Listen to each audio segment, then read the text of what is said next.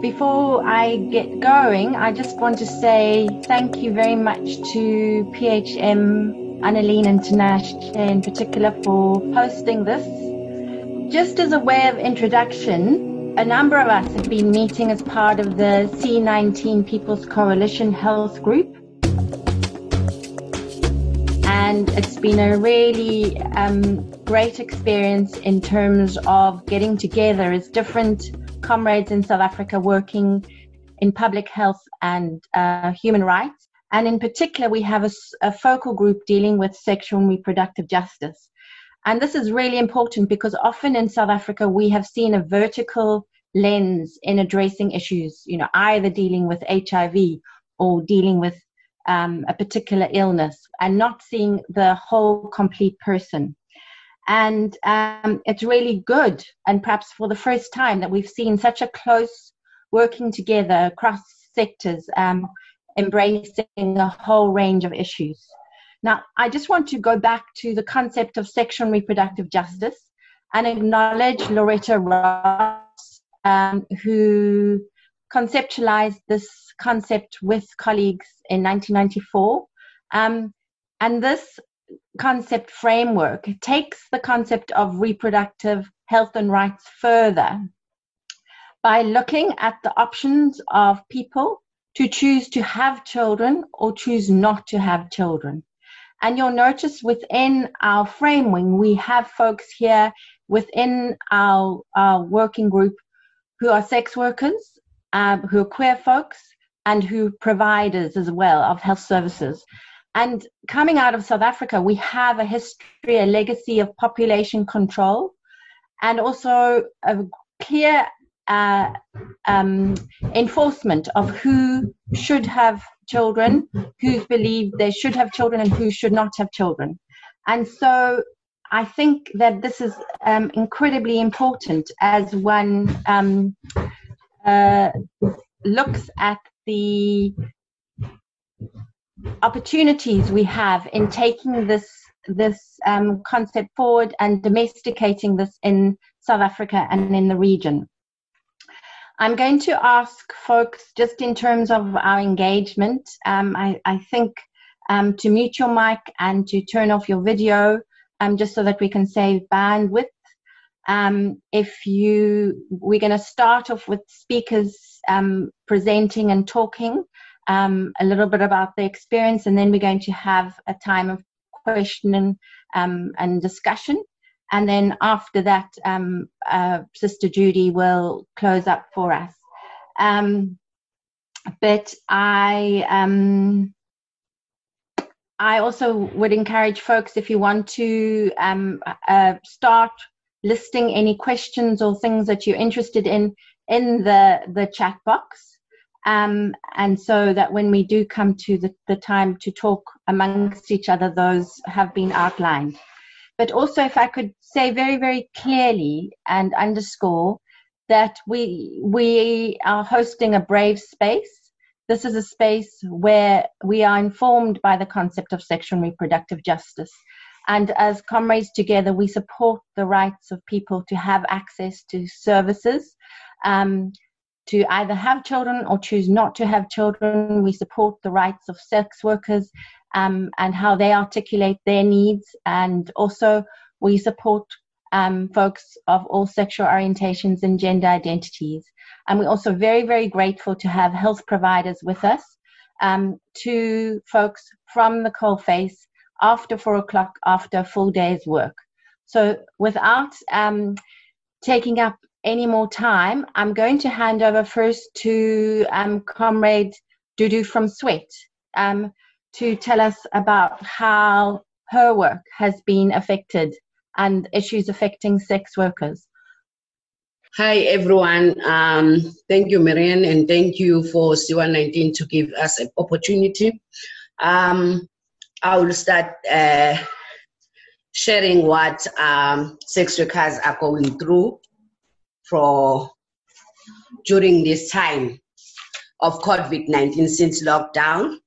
Um, this uh, lockdown affects sex workers a lot uh, in terms of, uh, as we know that sex work in South Africa is criminalized and Uh, they were not even government when they uh, announcing all the relief that it's taken out there.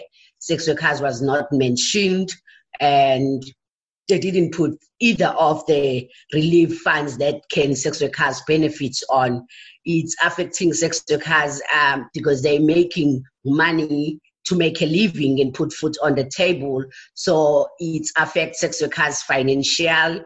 There was a lot of of of of the changing in their lifestyle um, because of sex workers are breadwinners, sex workers are, are mothers, sex workers, some of the sex workers, they're moving from another province to another province and they are they are renting their houses. Some of the sex workers are working in brothels. So there was a lot of changing lifestyles of sex workers. There is a, it was too much challenging in uh, financial for them. It's also damaging for them uh, the ways of living in, in, in this country in terms of health also they were affected because some of the sex workers they couldn't able to go to fetch their medication do that some they going they use transport money and the system of the way that the system was it during the, the lockdown was too full and not able to make sex workers assess treatment. And some of the sex workers are staying are homeless.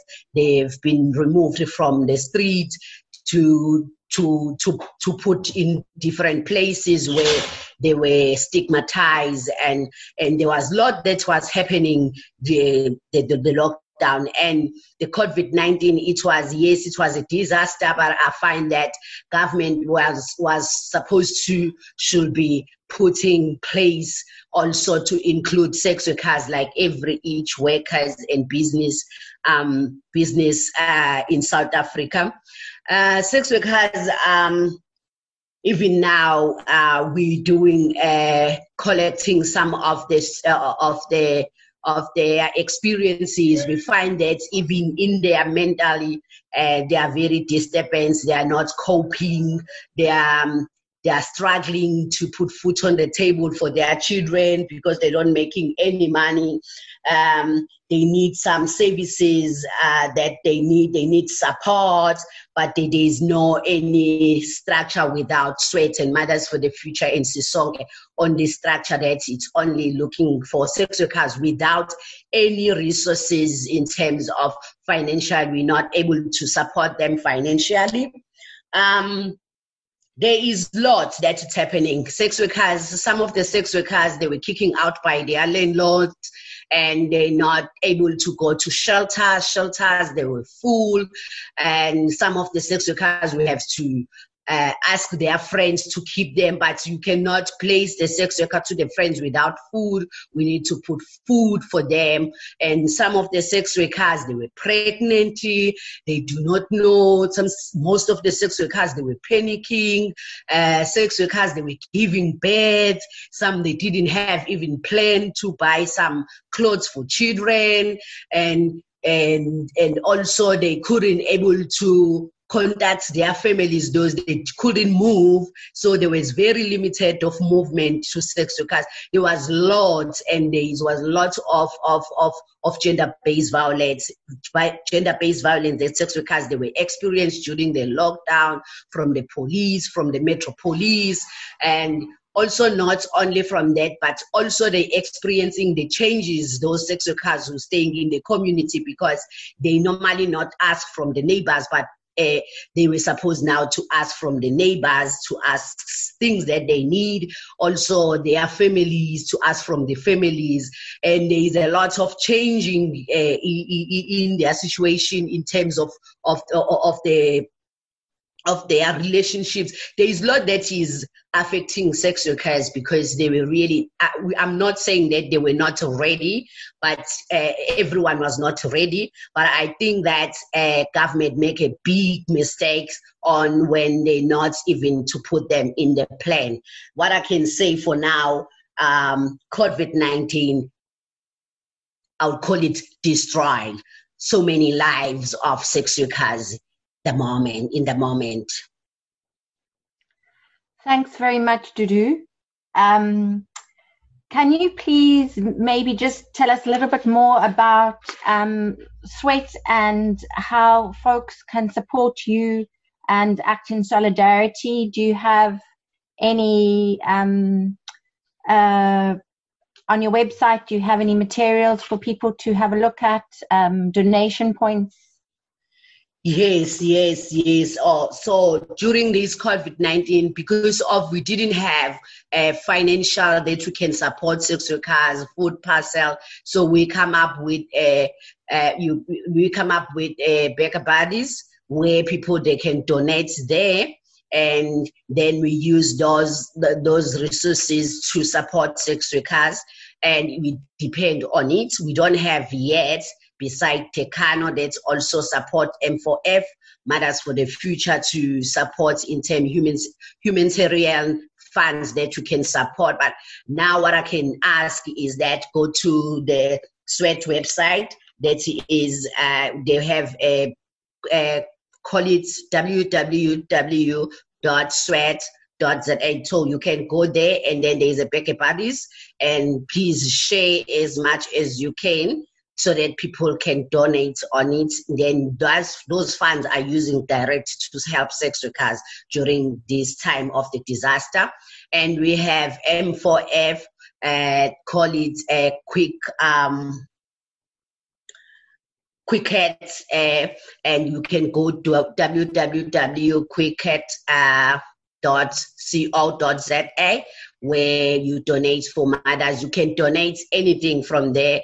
It's not easy for people to drop stuff in different places, but uh, you can donate and then we use those funds also to support mothers and children. Uh, to put something on the food uh, on the table for them. Sorry to interrupt, Dudu, but I'm just noticing we've got 48 participants, and I'm really excited to see we've got folks, colleagues from Ghana, from Kenya, and we've got Marlene Gerber Fried from um, Boston, who introduced me to the concept of reproductive justice. Lovely to have you, Marlene. Um, I want to just ask if you can explain to people who the mothers are. Um, uh, Nicaragua, we've got somebody. Um, can you please explain what Mothers for the Future are and how you organize? Just very briefly, and then I'm going to hand over to Sharon. Um, I understand this is a, a, a way of sex workers who are mothers who organize. Just tell us a little bit more, please. Okay, uh, Mothers for the Future. It's a it, a it was started on 2013 after we've done a, a not a really survey in four provinces. We were looking at specific that what is the need of of of of a sex worker as a mother. Then we were looking at the motherhood. We're working direct with uh, um, mothers who are doing sex work and plus their children, but also Mothers for the Future. It's more specific on looking at I am not a sex worker and it's end there, and I'm not a carrier of or, or, or, or a focus on on HIV, but we were very broader into looking at um, where sexual reproductive health, education for children of sex workers, children that are affected by, by, HIV for sex workers, also looking at how can we able to support our children and looking at uh, PMCT, uh, mental, all those uh, things that matters for the Future are focusing that, but it's the most focusing on motherhood as a sex worker. So we've grown until we have like 40 we have in four provinces properly where we function.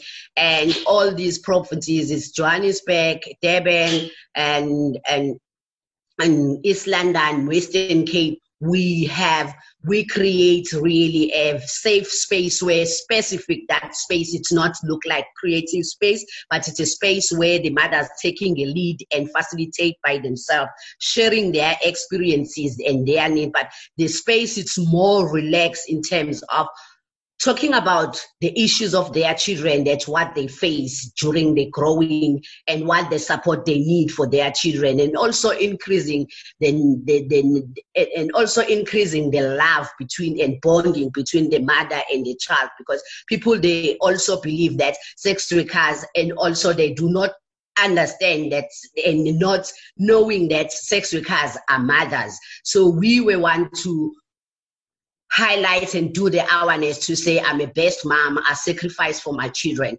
So it matter for the Future is very broad, but also we're looking at, we also support full decriminalization and looking at what criminalization affects our children. In two provinces, we already look uh, having two houses where children of sex workers are kept and keeping we starting safe houses for, for, for children of sex workers.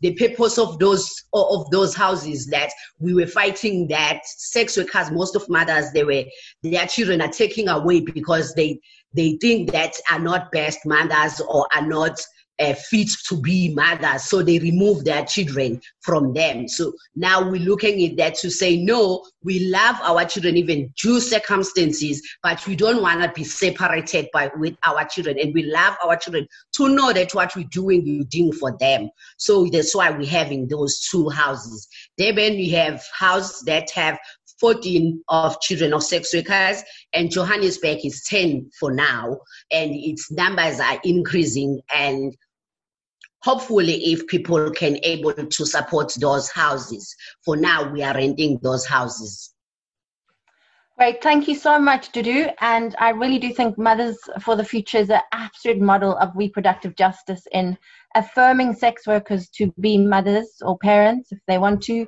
um, and also to choose uh, uh, not to, and guiding them through healthcare options. I'm going yeah. to hand over now to Sharon from Triangle. Hi, everybody. It's wonderful to see so many people on the call and, um, and as Marion highlighted, uh, being part of the C19 Health Coalition and then, of course, our, um, our sub working group. So, um, a Triangle Project is an LGBTIQ plus uh, social justice uh, organization with various program areas, my program areas, the health program area. Um, and so um, we relate very much with what Sis Dudu has been saying, and I'm sure that many others who are on this call have experienced the same thing. So, the challenges that Triangle faced in the work that we did, particularly in the health program, which was where the main response was coming from initially, uh, initially uh, was the and I don't think any of us, wherever we are in the world, could have anticipated uh, the impact that COVID would have on the people that we serve. So we thought we would we had things pretty much in place, permits in place to be able to to continue providing services and doing the work. What we couldn't have predicted was how long this would go on for and the massive demand. So the greatest demand has been on um, on nutrition. Um, on therapeutic services, so on counseling um, and therapy, um, on medical interventions, on interventions uh, around gender based violence, um, a, a, a, small minority of it interpartner uh, violence, but mainly on people who were locked down for long periods of time with family members um, who were either homophobic or transphobic, and in several cases had to remove people uh, along with the Gender Based Violence Command Center um, to emergency accommodation. Um, those who, who struggled with uh, addictions, with substance abuse, uh, it was highly problematic. Um, many who we serve um, are, are people who um, perhaps have a collision of intersections existing in one person. And I'm well aware that we all do. But I think when we look at at, at things like somebody may be transgender, black, unhomed, a sex worker. There's all sorts of vulnerabilities there. Um, and the most high uh, risk group people uh, and those most vulnerable are also often those at most uh, in most need of care and those that are least likely to seek care um, because of all the barriers that we know to healthcare. So uh, we found initi- uh, uh, certainly in the initial phases of COVID that the hospitals, the day clinics, the response was very much geared towards um, COVID and not uh, uh, taking that much notice of things like um, adherence to medication, um, underlying conditions as as the as as COVID went along and as as we we learned more and as we knew more, so things started to change. But Dudu also alluded to uh, the camps that um, unhoused people were removed to in the initial phases, and then it becomes very difficult for organisations like Triangle, who are service organisations, to be able to continue to track patients because people were being not patients, people. People were being moved around from place to place, and it was becoming very difficult to maintain contact. That has happened for us throughout uh, the COVID pandemic um, with clients, and I want to highlight particular older clients um, um, in in our case. Um, who were moved from, for example, um, isolation facilities into hospitals, into field hospitals. So you're moving people around the COVID uh, system who also have other underlying um, issues, and it makes it really difficult um, to to track and trace people. Um, the last thing, well, I, I, also want to highlight another thing that Dudu says, and I think one can then begin to see how many marginalized communities have similar um, challenges and for similar reasons. So um, at Triangle Project, our um, constituents and people that we serve are not all in one place. Um, it's a, some of some people are, are um, you know across the province, uh, spread widely across the province um, also up in the Northern Cape and the Southern Cape. So it was how do we provide the level of services that we need to to all of those who access our services throughout this period, and that means all of our services, nutrition, counselling. So it it uh, it it uh, gave us um, a what we needed was to bring on more people. We needed to bring bring on board those people that we had trained as community care workers to provide care. In some cases, it was palliative care, end of life care, um, care in the homes. Um, in some cases, it was needing additional Xhosa and Zulu speaking um, therapists, which we managed to bring online um, so that we could cover it. And then how did we provide very um, concrete things like nutrition to, to our groups in rural areas? Um, and then the last thing I want to say um, in terms of appreciation and understanding um, the challenges faced is that um, and I think this very much speaks to what Dudu was saying, is that um, conventional means of support that exist for heterosexual persons and cisgender persons even but um, families and, and churches and other kind of structures that would be supportive of of people um, generally in society are often not there for for LGBTI people, um, for sex workers, um, and, and, and Sweat and Triangle share, uh, you know, uh, many clients use both of the services. So um, those those um, conventional um, structures of support that would be there um, in in a in a very heteronormative society are not in existence often for for LGBTI people. And I just want to end by saying because I know uh, some people are on the call. But I think uh, Marion also spoke to this. This has been one of the great things uh, for us over this time is the partnerships that we forged. In some cases, they may seem unconventional, but um, we have so valued. Um, you know the SRJC, which we are part of, um, Judy, uh, Sister Judy Renape, who will do the close, who's been unbelievably helpful. Um, certain people in the Department of Health, um, and, and Doctors Without Borders who have assisted with training um, some of our peer um, educators and community care workers, and just the, the solidarity amongst organizations and individuals within uh, the, the health system has been amazing, and we thank you very much for that. Thank you.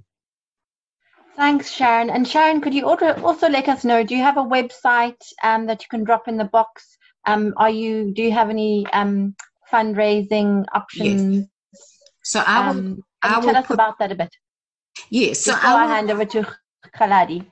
Yeah, so I'll put that in the box. Um, we have um, a, a, campaign called Unlocking Love During Lockdown. And the reason is for all the reasons I've told you that everything has increased exponentially. So, when, for example, in usual times, because none of these services are unique to COVID for Triangle, these are services that were always offered. So, we've always had a nutrition program, for example. But whereas we uh, had funding um, monthly to reach 100 people uh, in nutrition in the nutrition program we are now um, reaching upward of 500 a month. So um, it wasn't something that we were ever prepared for or prepared to go on this length of time for. So we have unlocking love during lockdown and i will put that in the chat box. And i will also uh, uh encourage people to go onto triangle's facebook page. Uh, we post regularly on there. Thank you very much for that, Marion. Thanks so much, Sharon. Um, and um, if folks are able to, if they want to, you can start dropping questions into the chat box. I understand that Khaladi is um, struggling to get connectivity. Are you on, Khaladi? Yes, fantastic. Can um, welcome to you from Rustenburg. Um, please tell us how you're doing. Yes, um, I'm on um, now, finally. welcome. It's fantastic to have you after a full day's work as a clinical provider. Thank you so much for your time. No, thank you for inviting me, Marion. So, Kaladi, um, perhaps you can answer the questions that um, we can ask. You know, so what is how has COVID affected your work and your peers um, in Rustenburg. Um, what have been your greatest challenges? Um, what would you like those that are here um, attending to understand about um, your the conditions in what you work and to appreciate about the kinds of things that you come up against? So maybe if you could just speak to those questions, please. Okay, yeah, thank you. Yeah, so yeah, the things things uh, thanks for the opportunity, uh, Marina. I think since uh, uh the lockdown, we uh, has started with uh, with our activities, especially around safe abortion services and family planning. the from actually the beginning, where we noted that when the, the, the lockdown started, where facilities were being uh, not really closed. Uh, they were decongesting facilities, where especially in hospital in the hospitals around where elective procedures were being cancelled uh, by the doctors.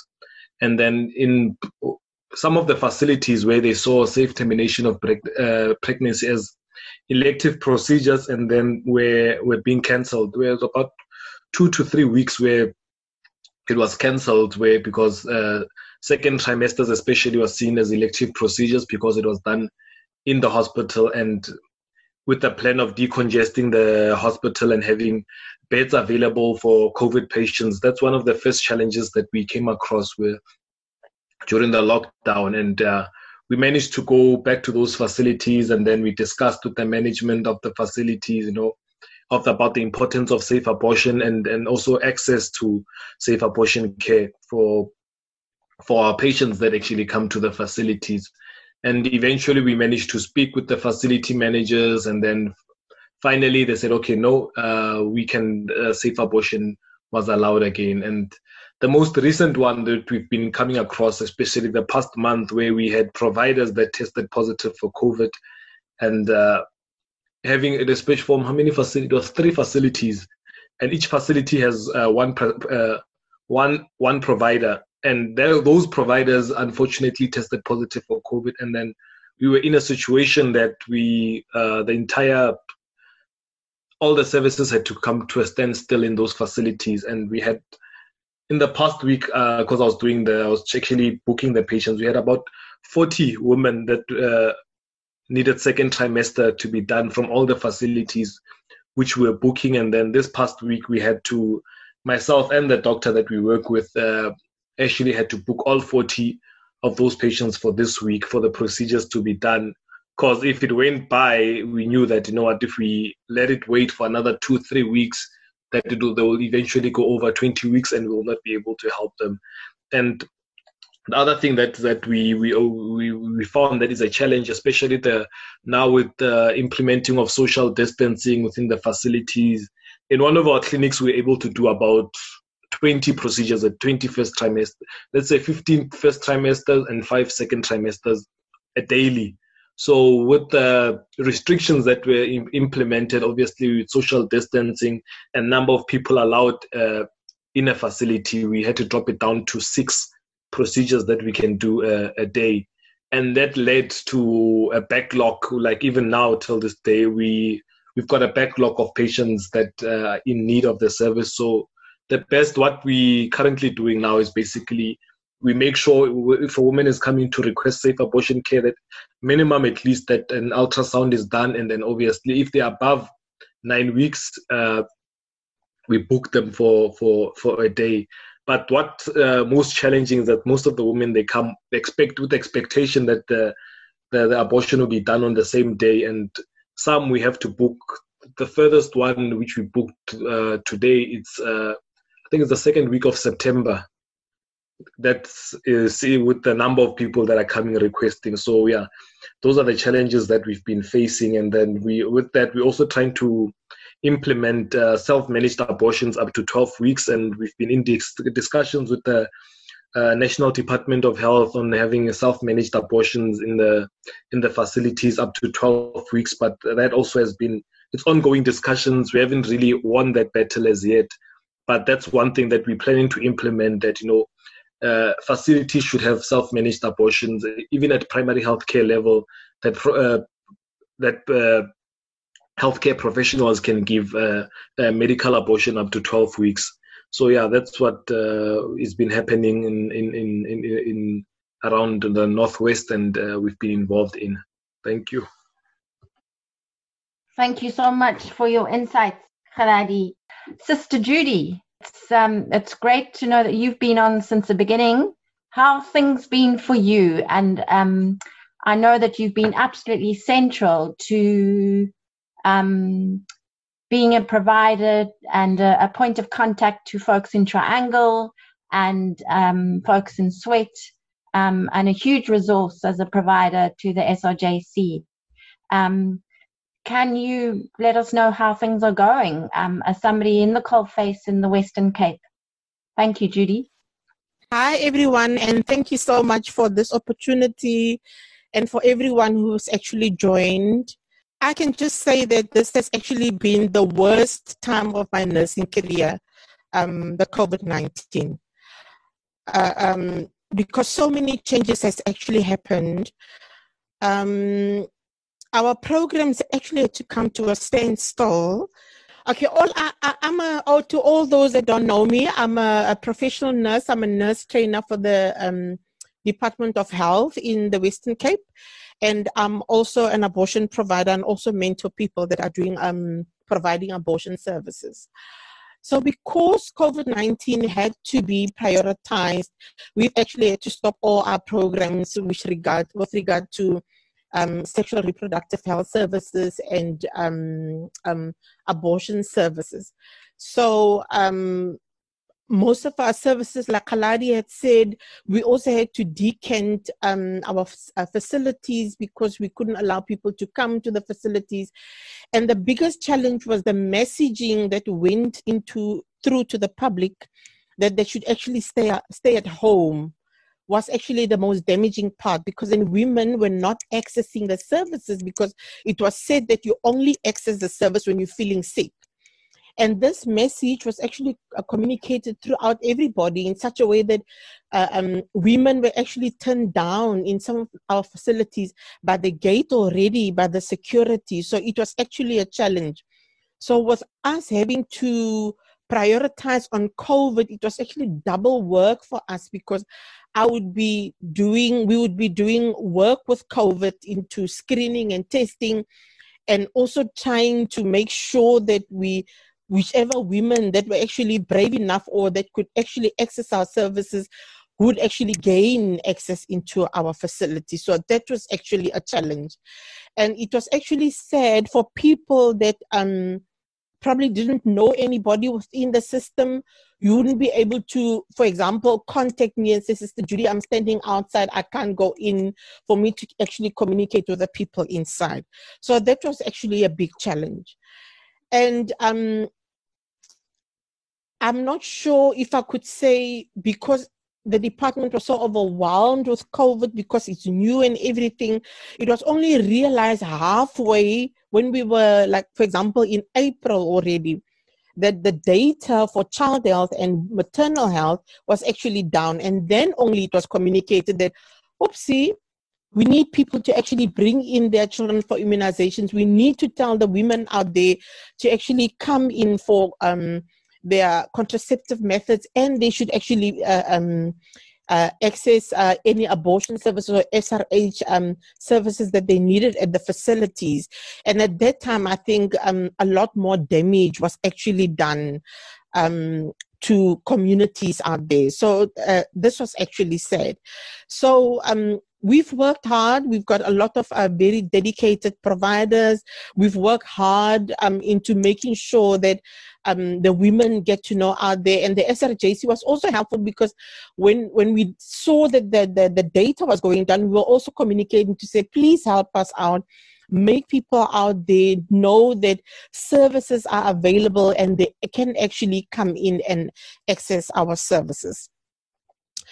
And um, what is Dudu and Sharon also mentioned already when our services were not ailing because of um, COVID, we had challenges in servicing um, sex workers and servicing um, other minority groups like the LGBTI and so on. So it's actually even more, it's actually worse now because they can't gain access and, and if they don't know anybody within that facility, it's even more challenging.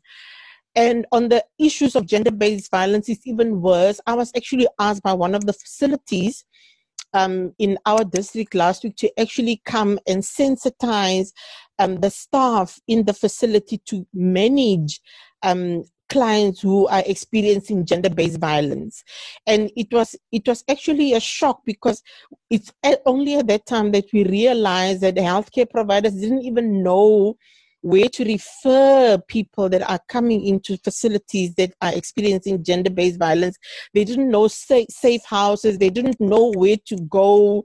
And um, in a way, I am a little bit. Um, saying thankful to to to covid because a whole lot of things are highlighted. We're realizing now more the gaps that we've had and things that people had to deal with and they actually um we're actually learning from that.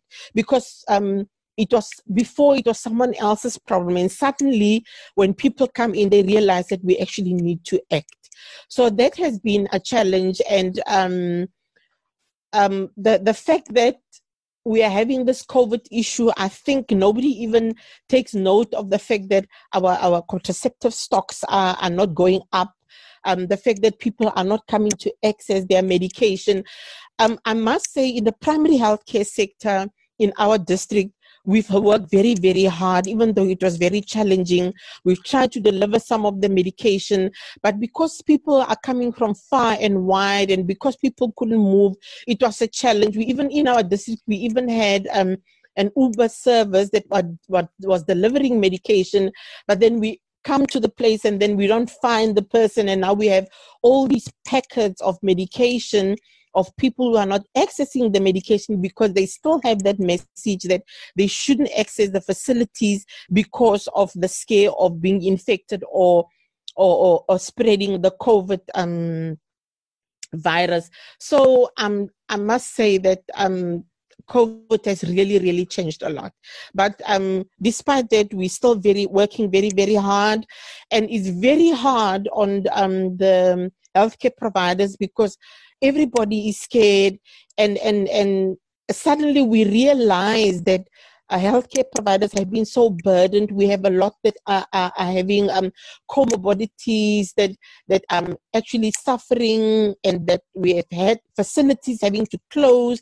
In one area, we had a facility closing, and um, while we were actually doing testing and screening on of COVID at the whole, it used to pain me to see the women and children outside that clinic, knowing that they cannot access family planning or, or even immunizations to um to the mothers and and and the children. So that was actually said, and there was nothing that could be done because the healthcare providers were infected with COVID. Facilities had to be closed, they had to be uh, um, decontaminated. So COVID has actually turned our world upside down. But I must say, despite all that, we have a lot of hardworking people, a lot of people who care, and now it's almost like it's only now that people are listening when we start when we say to them hey, um, SRH needs to be looked into. But in all the, at the moment we have the, the facilities that are being monitoring, I've got four in our district that the, the, the um, abortion providers there are very, very good. They administer family planning. They are there. I mentor them and I go to them. So um, we're getting somewhere, but very little, but, but all I know is that we've got a lot more women out there, and it's it's probably going to strike us when um, this disaster is over that a lot more damage has been done because our facilities are practically empty. People have got other priorities now. People need food. People need work. People do are scared also to uh, uh the virus. So with throughout all the lockdowns, there's been challenges and people um, actually having other priorities instead of having to come in, forgetting that it's actually causing more harm. So we're probably going to have a lot more children that are going to be abandoned, a lot more women that are going to go backstreet um, and have abortions, a lot more diseases, for example, TB and HIV, because people are not um, accessing, people are not um, adhering to their medications anymore. And um, the fact that because we are decanting our services and we are having a lot more healthcare providers that have comorbidities. Some of them are actually working at home. So we have less hands that can actually offer um, SRH and abortion services in our facilities. Thanks so much, Sister Judy. Um, that gives a real sense of uh, and texture um, what's happening at the coalface. Um, um, there's a question in the chat box. Um, Khaladi, I don't know if you can um, access the chat box. Um, Kerry Cullinan, a journalist, is asking um, Do women in Rustenburg have to wait until the second week of September to get abortions? What if they're over the legal limit? I don't think that's exactly what you were saying, but maybe if you can clarify. Khaladi? Yeah, so what, what I'm saying with that is that basically what we we are having more women requesting uh, termination of pregnancy, and in terms of uh, booking patients, we are we, we we book according to priority now. If you're about 18, 19 weeks, definitely before the end of next week, the procedure will be done. But then we get those that come, and then they are 14 weeks today, and then it means we can still it's I, I I see it as causing even harm by delaying it. We can delay it for another two weeks before actually doing the procedure and prioritizing the one that is 18, 19 weeks. So with the second trimesters, our priority is always the ones between 18 and 20 weeks. It's a priority within that very same week that you've come. But if it's less, around 13, 14 weeks, yes, we we are booking patients. Some are booked up till the second week of uh, uh of September, as I, as I mentioned. Thanks. Um, thanks. Are you covered, Kerry? Yes, thanks. I wrote in the chat box. Thanks very much. Oh, sorry. Okay. Uh, great. Yes.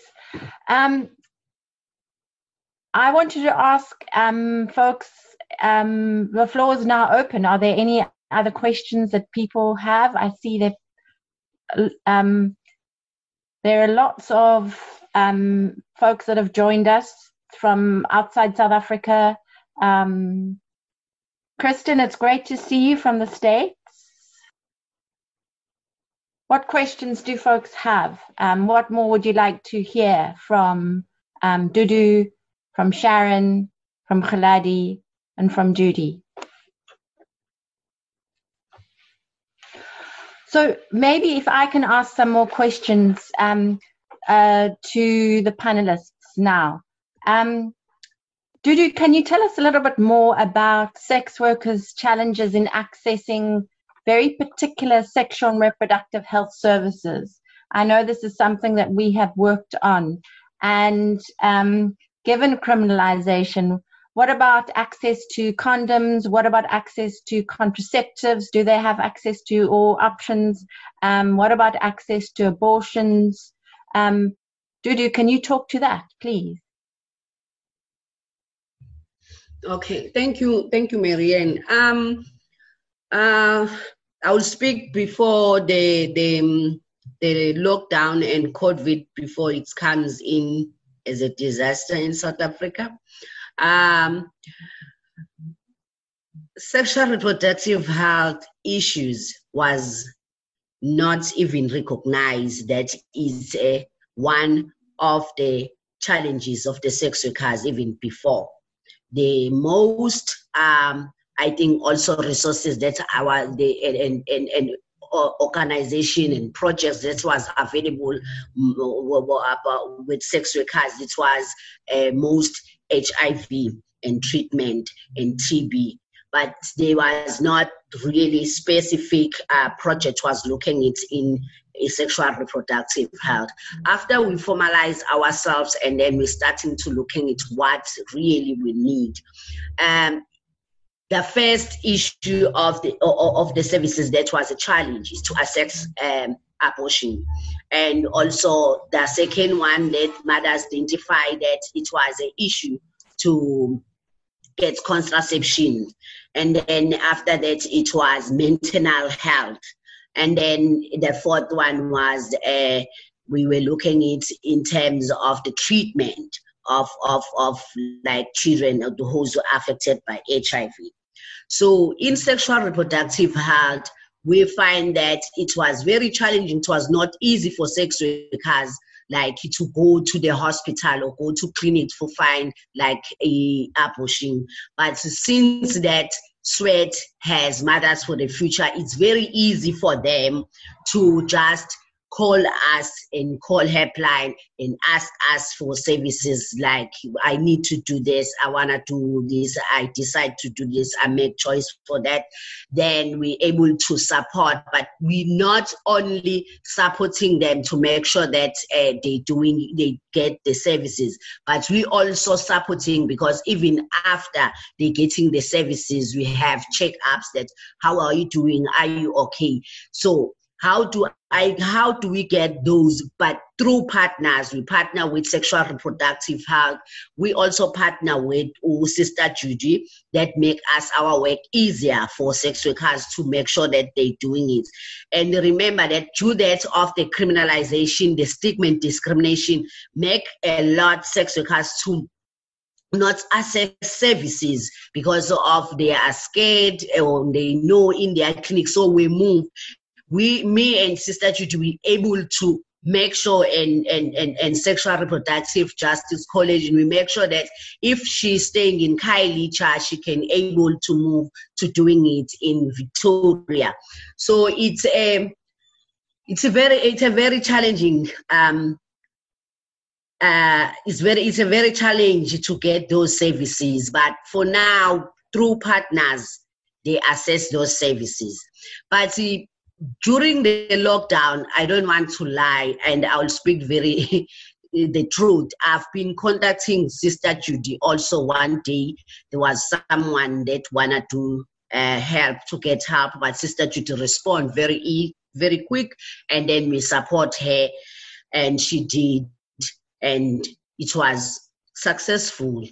Uh, what I can say to people, everyone who attending this webinar, is to really looking to everyone to come up to come forward with any services like legal services, sexual reproductive services, um, and health services that they must come forward for to help and assist sex workers anytime because sex workers is still a challenge to access those services.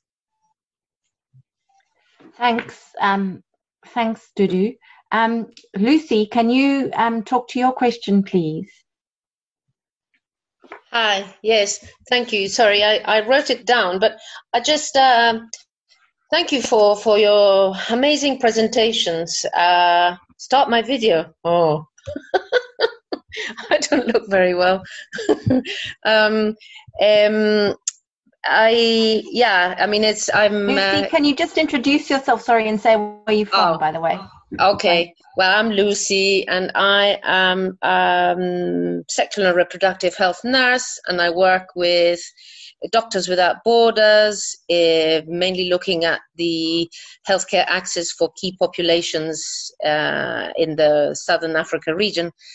Um, and um, yeah, I'm a colleague of uh, Khaladi, who was just speaking there. Amazing that he got he got to connect because connection is not so easy sometimes.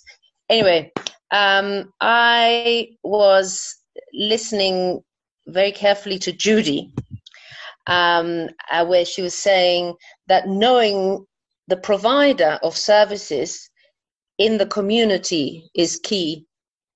And people, you know, providers go down with COVID or may not have COVID, but, you know, have to do a bit of sort of isolation or, or quarantine and then people stop accessing the service either because they know that that service provider the face you know the friendly service provider is there or not there. And so i'm i'm wondering if any of you have already or are already using uh, alternative ways of keeping on the engagement of of people to or, or tracking people so that they so that they stay in safety, you know, that they're still, I don't know, accessing their medication or if they need a refill or, or, or so telemedicine or telecounseling, all those sort of services, if you are doing these services during the times of COVID. That's my question. Thank you. Is it clear? Yes. Mm. Yes, yes, Lucy. Um, I guess the question then is to Judy and Khaladi. Khaladi, you kind of answered it to say that you're going to be starting to do some telemedicine um, options, and I think that um, that's fantastic. Um, uh, MSI started uh, to do that as well, and I see Dr. Dlamini's on um, to um, from MSI been um, piloting that. Uh, this is really an area of development and, and um, are folks talking about it in the province um, how, how are we going to move ahead because this clearly is is the next step. Um, WHO is um, you know basically talking about self-managed abortions. Yeah I, I kept um, I could hear Dudu also talking there because I think that maybe the sort of knowing the face of your supporter, provider. It could be somebody like a nurse, but it also could be a lay cadre who knows how to provide services. So I wonder, that's it, if, if who has begun to use these mechanisms to ensure that people continue being safe, their health, safety. Yeah. Can I just add on to something there? Please do. Please do. Yeah, uh, it's just something that uh, in Rustenburg actually, and uh, and also in Mpumalanga around MLO, which I've noticed, like uh, there are private practitioners that are offering self-managed abortions, like uh, professional doctors. I've I've heard and I've seen and I know of a few that when women come and request for safe abortion, they do. They tell them even if I've seen cases where women about she was 16 weeks and then the doctor explained the pain medication to her. This is how you take it when you're at home, you expel. This is how you're going to dispose of the fetus. If you can't, you bring it back to the practice, and then he's going to go dispose of it. So it's something which is being practiced, but people are not really open up about it. That's uh, one thing that I've no, I've noted about it. Thanks, um, Okay. Um, can you hear me? Hello. Go for it, Judy. Oh, okay. Um, during this period, we've actually um, used quite a bit of our community healthcare workers, and um, the department has also um, employed um, community healthcare worker trainer. So um, I think for the future it'll work. We just need people at the top to get to this understanding. I think in in my district, people are still um, our our uh, um, decision policy makers are still a bit wary about um, telemedicine because at the moment we are having big big challenges with having to even trace people that have COVID. Um, uh, um, to, to, to get them into isolation places because we can't uh, find them in their um, on their cell phones and we, we, we get into areas like Masiphumelele where there are, there are no addresses. I've been there personally. We walk all day and we cannot so uh, uh, access um, the people. So uh, uh I think it, in communities that can manage the telemedicine, it'll actually work very well because um, those that actually have access to telephones and so on can they can actually understand we can communicate with them so it becomes a little bit easier. But i must say that um in the western cape the um the department has actually used quite a bit of the community health healthcare workers. We have a lot of NPOs that have come on board. We have a lot of retired nurses that are actually helping us. And it's actually been lovely working with them because they know these communities, they know where to go.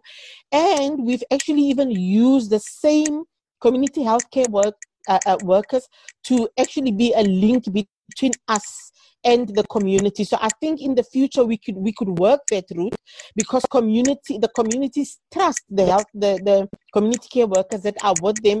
Therefore we can communicate with them and if we actually do educate them and, and give them the rules and link them up with us, I think it'll actually work because um accessing in facilities it's is actually quite a bit of a challenge. So that'll actually um be okay. But the biggest challenge that we are having before COVID and even now, we do lack support in SRH and abortion services. So um, we still need policymakers to be full on. We don't need just a handful of people standing in the forefront because we are not decision makers. We have a lot of facilities now that are not functional and nobody's actually pushing anybody for these services to run. And yet we have people that are trained, that have the facilities, that have the medication, but people have their own reasons why they cannot actually um, um, offer the services. So we still need a lot of um, uh, um, uh, um, manpower or people that can actually make sure that people are accountable, they offer the services that are actually supposed to be offered at the facilities. Thanks, Judy. Um, I, I, see that Kerry's got a, a question around um, some work that she's doing on obstetric violence. Kerry, do you want to talk to that? Thanks, Marion. Um, I put a long story in the chat. Basically, we, I work for Open Democracy and um, starting my video, and we've just done a whole lot of research into um, how women are treated, particularly during childbirth. And we found in 45 countries um, a whole lot of really traumatic um, experiences that women women had, including deaths in particularly Uganda and and Kenya. People who were either turned away from facilities or they they um, they couldn't get transport because of lockdown um, regulations but we didn't we didn't find much in South Africa because not much is being reported, and it might be linked to what Sister Judy is saying about people just not. Um, these things are happening, but nobody's nobody's telling us. So if there if there are any of any such stories that people have or um, could share with um, with me confidentially and so on, I'd I'd be very keen to to to follow up on on any kinds of violations of patients' rights or things so, um, sexual and reproductive health services becoming really difficult for women to access during this time. Thanks. Thanks, Kerry. Um, and I, I, do we have any folks from the Eastern Cape? Because the the the, the story that was covered in the um, the Daily Maverick uh, about a week ago about from Livingstone Hospital showing the kind of collapse of maternity services. If there's any other folks on the ground that could speak to that or have any further information, um, so Kerry could expand on that. Um, I I want to talk a little bit more about the the options of um, telemedicine, and just to let folks know that the Sexual and Reproductive Justice Coalition has just joined the Mama Network, which is a regional international group um, uh, based um, in a, a, partnership coming out of TICAH in Kenya. Um, and uh, we're really um, excited to be looking forward to hosting training um, and looking at uh, starting an abortion hotline um, with some of the partners within the SRJC. And particularly looking at this as a moment of opportunity to really look through what that might mean as a feminist network. So this is very exciting, and if you want to be part of that, um, please do let us know.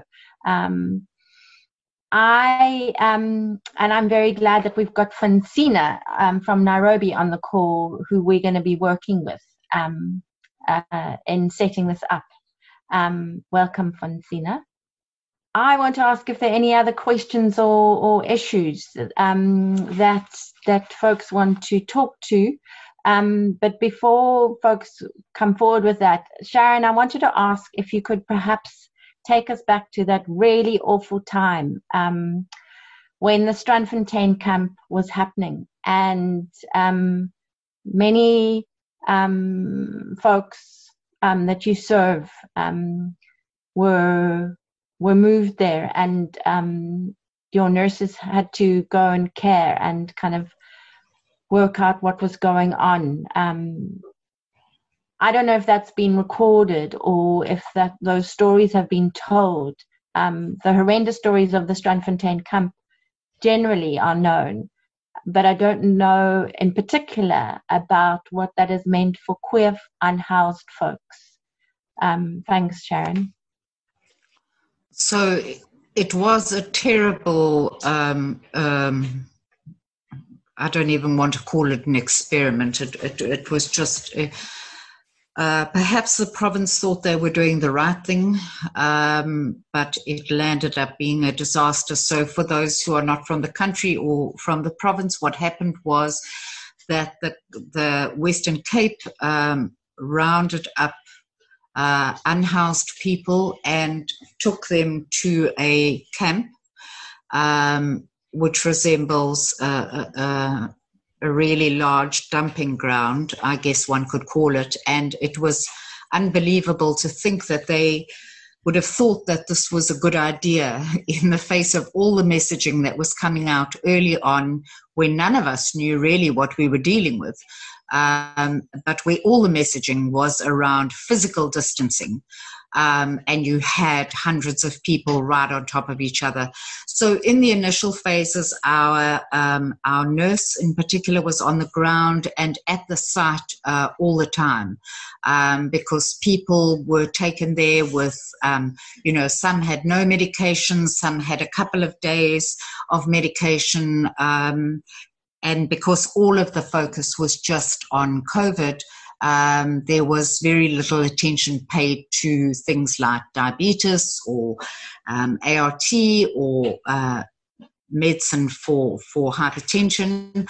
Um, and so initially we had no trouble with our nurse being able to be there and have access and to um, report back to partner organizations that had um, service users there in the camp um, so uh, we we you know the, the the continuum of care because I think that's really important, particularly for marginalised clients, that we know where people are and how to reach them. Um, and then it broke in the media. Uh, I guess about two weeks in, it broke in the media what the circumstances in the camp were like. Um, and then our nurse, who was apparently highly recognizable by Red Bucky, um, was then stopped. Uh, from going into the camp, um, and the thinking initially was that uh, they wanted to keep any um, NPOs um, uh, people on the ground who were working out of the site uh, so that uh, I guess it limited reporting. Um, so, although she was physically stopped from going in, we could main, maintain contact with with um, with service users of ours that were in the camp uh, via phone and, and topping up their data to allow contact to be maintained with them and to ascertain what the needs were and to set up a way in which we could uh, meet at the fence and drop medication or, or drop additional nutrition for those um, who needed that. Um, but it was a truly horrific experience um, for those in the camp. And yes, um, some of those stories will most certainly um, be documented and, and are being documented currently um, because I think those were the worst of times. And I think there are great lessons that can be learned about that. Uh, during periods of COVID, and then if we have a look at what's happening in Kenya at the moment on Block 13 at Kakuma Camp um, with with LGBTI refugees, uh, it, it, it's a similar context and it's horrible. It was horrible. It remains horrible. And I think for a lot of people, um, really um, a traumatic time. Um, and I just want to say something else about that because it's easy uh, to call people homeless, uh, which is why I prefer the term unhoused. Um, because people, and Dudu will attest to this too, uh, many people who we serve have lived in communities together for years, some 15, 20 years in the same place. Um, and so, although they live out in the in the open and and unhoused and in pieces of felt and under bridges, they don't consider themselves homeless. They consider that their homes. And so when they move to spaces like this, and this often happens even without COVID, is that the city will decide they're doing a cleanup and they'll just move everybody and away goes all, you know, the little that you had is taken and so is your medication is gone and your ID and, and everything else. So um, it makes people exceptionally vulnerable. Um, and it certainly did in, in this time and continues to do, although the levels have, have eased a little and people have been able to move around. When people couldn't move around, for example, um, there was little thought that went into the fact that um, the nearest tap may have been three kilometers away. And how do you take your medication if you can't walk? Because if you've got if you walked, you got a fine. So we're also sitting with with with people who are have got notices to appear in court, and and one is actually coming up uh, before the end of this week, or I think tomorrow, um, of a thousand rand fine for for you know, going, moving around. Uh, and that's just within a short distance. And so I can't, uh, uh, you know, all the repercussions that have come from this and how systems that are already under incredible strain are going to cope with um, having uh, to to hear cases on people who moved 500 meters or a kilometer to go and get something um, and that don't have a thousand rand they don't even have 10 rand. So uh, you know it's all these other repercussions that are going to have a knock-on effect and and overload already overloaded systems like hospitals like day clinics and like courts. Yeah. Thanks sharon um, I'm sorry I missed this. Um, Mbali Baduza had a question um, for um, Dudu. Um, Mbali, do you want to to talk to um, criminalization and the protective duties? Mbali, you, would you like to ask your question or should I just read it to Dudu? Um, in the light of criminalization of, so, of sex work, what is the relationship between law enforcement, protective duties, and sex workers? I can imagine it is not good at all. Dudu?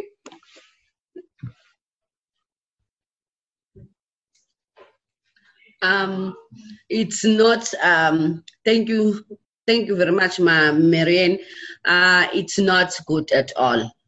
It's really, it's not good at all there is no any relationship between both because uh, even now in, during this lockdown, we have uh, sex workers who died in in in one of the sex workers died in, in, in police station and we don't have there is no one who responsible for that not yet even a case going forward for that.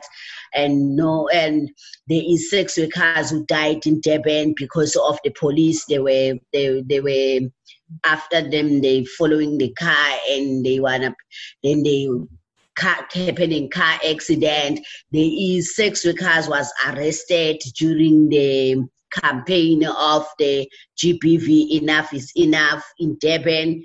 They were targeted and they put them in the in the in the van and they were 14 in the one van and those things it shows that really there is no any relationship between the, uh, for them but also there is still uh, more uh, of violation that is happening of sex workers that as they're experiencing from SAPS, from Metro Police, even now in level in level we are in level three, but sex workers who are just going out they're still experiencing that. Um, about the about the result of the sex workers who are dying to update is that that just that there is no perpetrators that already arrested for that. So um, I think that this is a it's not a new stories but it's uh, stories that have been happening under criminalization since then when they're using these laws uh, who label sex workers as criminals. So criminalization is put sex workers more vulnerable into reporting cases, more cases and taking and, and Department of Justice not taking serious of the criminalization of sex work. So during this disaster time for sex workers really put them in high risk and put them more and more and more into the dangerous. But there is no ways that if now we after this lockdown or after if we survive in this we can let to let it go like that. We need to get more support to advocate for decriminalization of sex work in south africa because it's the only way that uh, sex workers can able to exercise their rights as full citizen and able to uh, recognize as human beings and also able to recognize by labor laws so that they can able to looking at how they're going to able to benefit in in South Africa because sex workers are really a hard workers but of which other people they do not um, looking at and take it serious. Not only sex workers, but there is sex workers who are LGBTQI plus person who doing sex work plus LGBTQI. As, as, as specific, all of the marginalized group, we need to really look at the advocacy work and pushing for them to make sure that everyone is accessing human rights and justice in South Africa.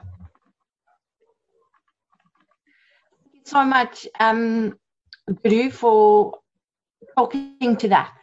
Um, we we coming to the end. We've got about 20, uh, ten minutes left, and so what I wanted to do, um, if there are no more questions, I'm going to ask the panelists to each give um, some closing remarks. Looking forward, um, COVID is is these circumstances are going to be with us for a while. Um, people talk about the new normal, but I guess what has happened during COVID is um, COVID is amplified. It's put a, a magnifying lens to the desperate inequalities and devastation of our social determinants of health, and in particular the injustices that populations face in relation to their um, sexual and reproductive health or their sexual identity and, and gender and uh, gender identities. So I've just heard from Lucy that Khalidi had to go because the patient in the next door room has just expelled and he needs to go and and help her. So that clearly talks to the need, um, the, the, the, the, backlog that is happening and how providers are essentially still working at kind of half past five um, in, in, in providing um, a continuum of care. So perhaps if we could start off with um, with Sharon, and then with Dudu, and then with Judy. Basically, looking forward in the next year. What are you hoping for? What do you want people to know? Um, what should we be, be advocating for? One of the key messages that I've heard is for us to support you in advocating for our policy uh, providers and and uh, policy makers and decision makers to be very clear on implementation and and in, in putting in place programmatic um, ways um, that that make your life easier in in implementing services. So over to you, Sharon, and then there you go. Um, so, in closing, yes, I mean, what you've just said is so true, and that is um, the inequalities. It's not to say, and, and we all know they existed and uh, uh, were glaring before, and now I look like I'm sitting in the dark. Um, they are absolutely magnified tenfold now during this period.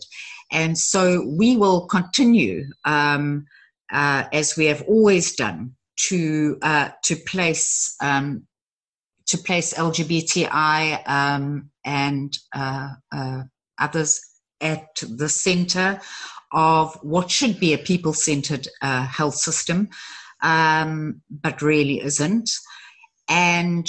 Um, and the point that, that Sister Judy made and others have made, and I, I'm glad to, and uh, uh, really heartened to hear. Um, but honestly speaking, when I tell you that um, for us, uh, uh, the work with Sister Judy and with others is is is critical for us, and and you know, um, and, and uh, Doctors Without Borders, Lucy also uh, asked this and touched on this, is that when you know somebody specific, like a Sister Judy, like a Sister Yvette Andrews, that you can call and say, I've got a patient, we're outside, she's, she's terribly ill, they're not letting us in, that we can contact. Um, and only then do you get responses. What about people who are sitting in Rustenburg or sitting in other areas who don't have that contact? But that's how we've always had to work is with uh, with key with key people within different facilities in order to access services. So we will continue um, going on in, in the future to to continue to build relationships, to continue to have strong partnerships, even with one or two people within facilities or services who we know um, our the people that we serve are safe in their hands and that people can continue to get care. And in the meantime we still advocate for inclusive and um, services for all people. Thank you. Thanks sharon. Over to you dudu. Um, thank you.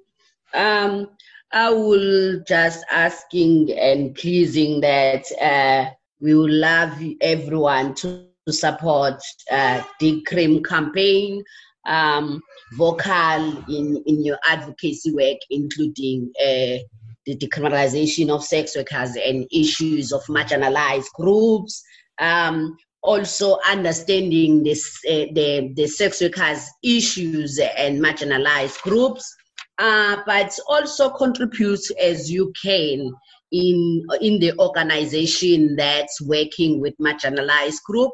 But if also you also in interested to work with the marginalized group please engage with the organization who work with um, marginalized groups. The last final word that i can say is um, please come forward because without partnership, we will never ever able to support the marginalized group. But through partnership, we did able also to offer some of the services, even though it's not those services available in, in all these partnership are not available in all provinces, but through partnership, we did able to support each other. I please also ask to come forward with providing such a um, health services, providing legal services, psychosocial services, all those resources we need it. All these services we need it so that we can able to support the poor and the vulnerable groups. I really thank you all the partners that they help and support even we're not reaching under because it's very deep. We cannot able to reach everyone but at least we're trying. We'll keep on trying and we also keep on doing advocacy work and support these marginalized groups. Thank you. Thanks dudu. And finally sister judy. I'd just like to say that we really, really, this is my plea. We need to work together in collaboration with partners and grow this movement because to me, it seems like we will not go anywhere if we do not have the support. Because within the Department of Health, which is so huge, which services quite a lot of people, it's very difficult when you only have a, um, a handful of people that can fight it's okay for me to fight in my district. But what about the woman that lives in Atlantis? What about the woman that lives or anybody that needs the services in, in Stellenbosch? It's difficult. If she can't access services in my district, then it becomes a problem. So I feel that we need partners to actually push the department to become aware that we need to service uh, vulnerable communities. We need to service communities out there um, with the, the, the rightful services that they need. SRH, gender based violence, it's actually a real problem because we cannot reach everybody. I'm, I'm overwhelmed all the time on my phone with pleas from all over, but I cannot intervene everywhere, especially when it is not within my district. So this is my my biggest plea because when we fight within the department, we are being told, Judy, you need to remember that um, uh, uh, getting involved in SRH and, and gender based violence and abortion services is not the, the, the core the only core function of the department. We have chronic diseases, we have mental health, and so on. But they f- actually forget that these people that are dealing with are also being affected by men- mental health. They also have chronic diseases, and obviously they still need SRH services. They need um, uh, services for STIs. We also need to embrace the vulnerable com- vulnerable communities like the LGBTIQ, especially the young ones who exist in every district.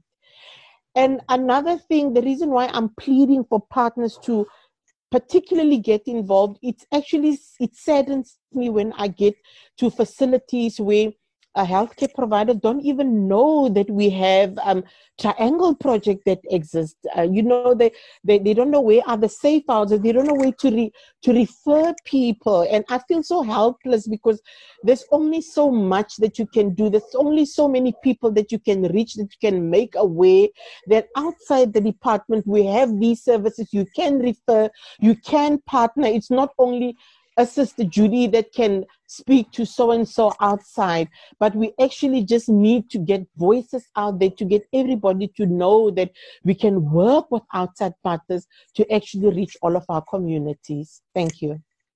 Thank you so much. And it's half past five.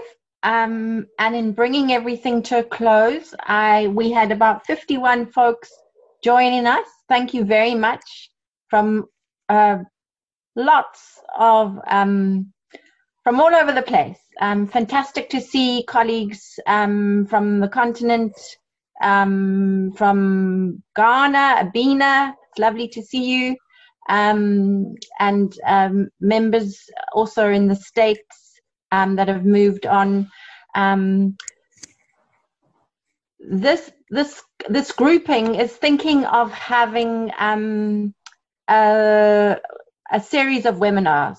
So if there are any particular questions or issues that you'd like to explore, or if you just would love to, I mean, I can I can sit and listen to Dudu and Sharon and Judy for, you know, listen to their experiences more and more and more.